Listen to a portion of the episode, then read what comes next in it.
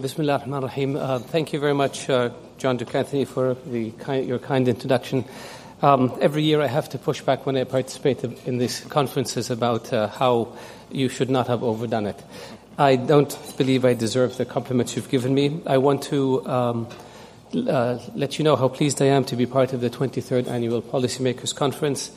the, uh, the theme of your conference this year is a fairly challenging one framing and charting the region's issues, interests, challenges, and opportunities, implications for US and Arab policies. I believe if we want to go through this subject seriously, we will be here for six months.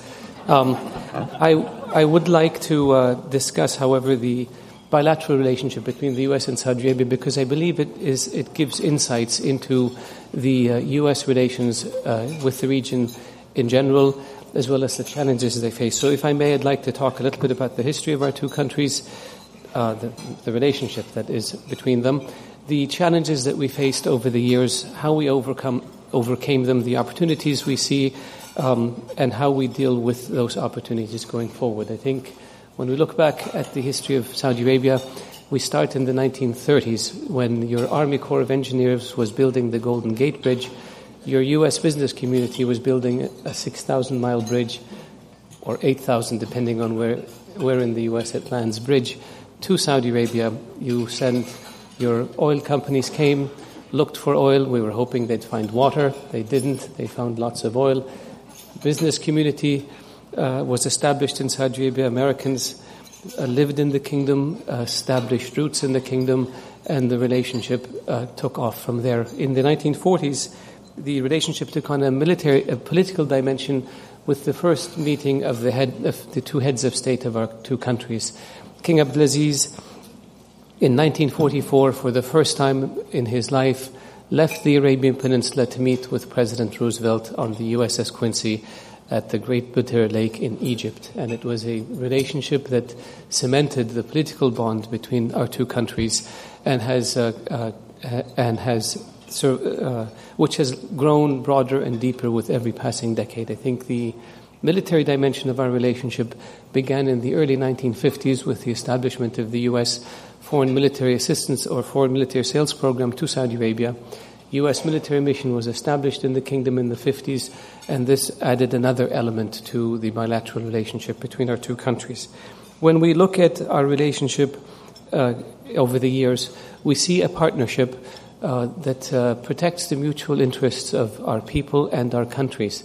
We support each other, we reinforce each other, and that creates a synergy that allows our two countries to overcome many challenges. And some of those challenges have been uh, very difficult to deal with. In the 1950s and 60s, the uh, revolutionary winds were sweeping throughout the Arab world, the monarchies were collapsing all over the Middle East, and yet the relationship between the US and Saudi Arabia was able to deal with those challenges and first stop and then roll back the, the radicalism that was sweeping through the area. Um, in the 1970s, we worked very closely together to confront another threat, the threat of the Soviet Union.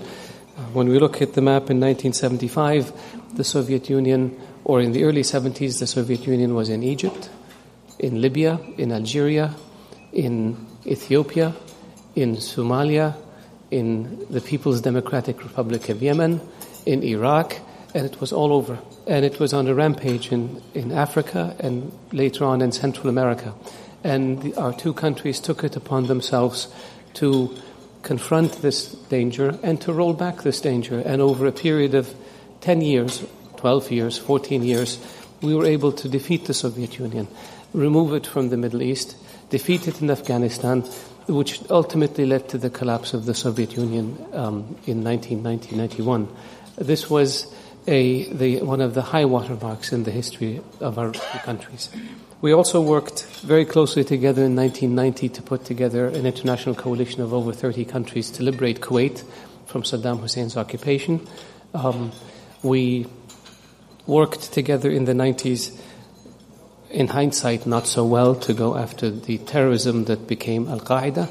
And after 2011, after 9 11, our two countries have been very close partners and allies in the war against uh, terrorism. We uh, work very closely together to go after the men, the money, and the mindset that is behind this. And I believe that since the tragic events of 9 11, um, we have, we have uh, made great progress in, in putting the terrorists on the defensive and in beginning to deal with delegitimizing the mindset. Unfortunately, you deal with you, you push back on one organization, another entity emerges. The dangers we see today in our region, and in particular after the events of 2011, is our region is going through major transformations. Um, the uh, events in, in Tunisia, in Egypt, in Libya, what we see today in Syria, in Iraq, the uh, Iran's quest for nuclear weapons and its uh, in, involvement in the affairs of the countries of the region is a source of, of grave danger to all of us.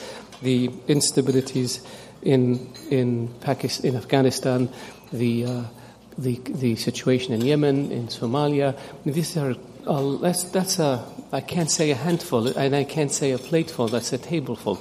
We, our two countries, are working together to deal with the events in all of these areas, in addition to terrorists and pirates. Um, we, are looking at energy situation. We're looking at the financial system around the world, and so in all of those areas, I would say that our our objectives are very closely aligned. The, um, there may be some differences with regards to tactics and how we get there, but there is no doubt that we both want the same outcomes, and we're working very closely to achieve those outcomes. Um, we will, uh, I believe, come out of this when, when the dust settles, our region will be in a much better place than it was. Um, we just have to ride through the storm and, and, make sure that, that we maintain our focus and that we don't let up when it comes to uh, confronting either aggression or confronting extremist ideology. There is no um, space uh, in, in, in our world for people who justify the killing of the innocent um, there is no room in our faith as Muslims for anyone who kills the innocent because our faith teaches us that he who kills an innocent soul is as if he has killed all of humanity. There is no rhyme or reason to justify this. The images of decapitated heads being carried by children and shown on television are grotesque. No human being, no faith, no ethnic ethnicity, no nationality, no humanity would accept this. And uh, we certainly don't, and this is a, a danger that we are determined to eradicate um, by ourselves, with our friends, with the international community. Um, we must rid our world of this of this scourge, and God willing, um, we will. Now, I think I covered most of the four themes I wanted to talk to you about, but I will talk a little bit about the opportunities we see because I'm not a depressive person. I'm generally an optimist. I think that the the potential that our relationship has between the U.S. Saudi relationship has is tremendous. I look at the numbers and I'm astonished by how positive and how extensive this relationship has been. Eight years ago, we had 7,000 students studying in the United States. Today, we have over 120,000 with their dependents. This is just in the matter of eight years. Um, American investments in Saudi Arabia, I believe, in the past seven or eight years have doubled from what they were in the previous 70 years, if we exclude Aramco and investments in the oil sector. The number of Saudis visiting the United States, um, the number of Americans visiting Saudi Arabia at record numbers.